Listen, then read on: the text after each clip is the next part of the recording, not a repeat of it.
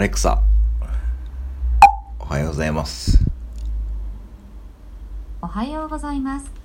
今日は遠距離恋愛の日です。今日は遠距離恋愛の日です。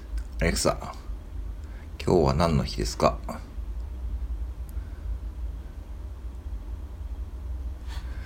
アレクサ、今日は何の日ですか